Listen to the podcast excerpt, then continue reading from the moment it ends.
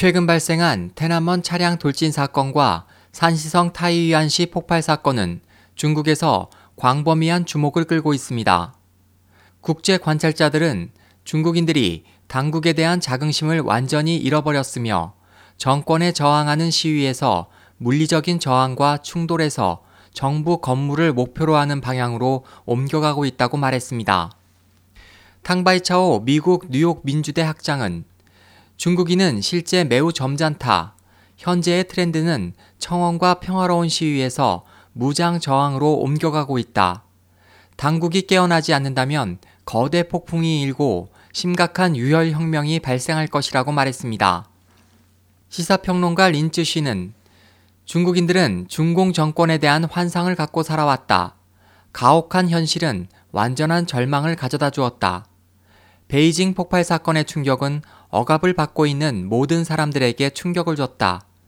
산시성 폭발 사건은 모방 폭발 사건과 비슷하다고 설명했습니다.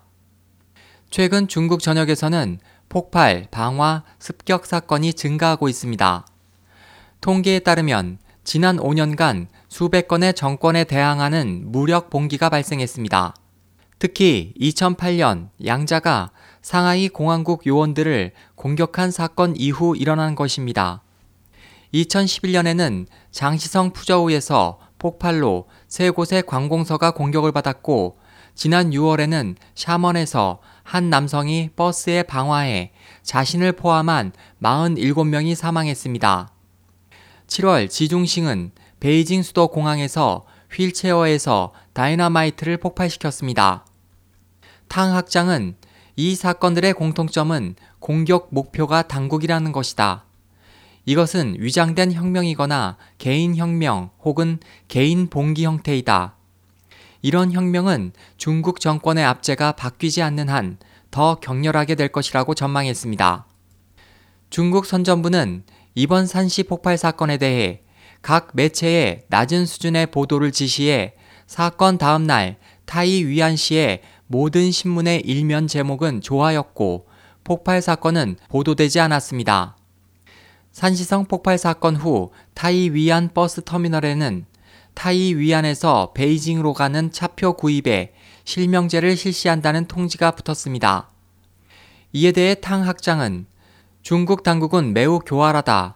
그들이 목표로 하는 대상에게 책임을 전가하는 것은 흔한 일이다. 테나먼 분신 사건에서 중공은 파룬궁의 책임을 전가했지만 사실은 정권이 꾸며낸 사실이 밝혀졌다. 이제 사람들은 당국이 파룬궁을 어떻게 공격하더라도 파룬궁을 영웅으로 생각한다고 말했습니다. 상하이의 주 슈에친 교수는 이 폭발 사건들과 공격은 별개인 것처럼 보이지만 이들을 함께 놓고 보면 당국에 대한 매우 비정상적이고 불안한 경향을 볼 수 있다며 개인 수준의 분노 분출에서 정치적 선언으로 옮겨가는 질적인 변화라고 말했습니다. 네티즌들은 중국 사회가 어지러워지고 있다며 정부 건물과 사람들이 붐비는 장소가 고위험 지역이 되어 사람들이 정부 건물에 갈 때는 헬멧을 써야 할 것이라고 야유했습니다. SOH 희망지성 국제방송 홍승일이었습니다.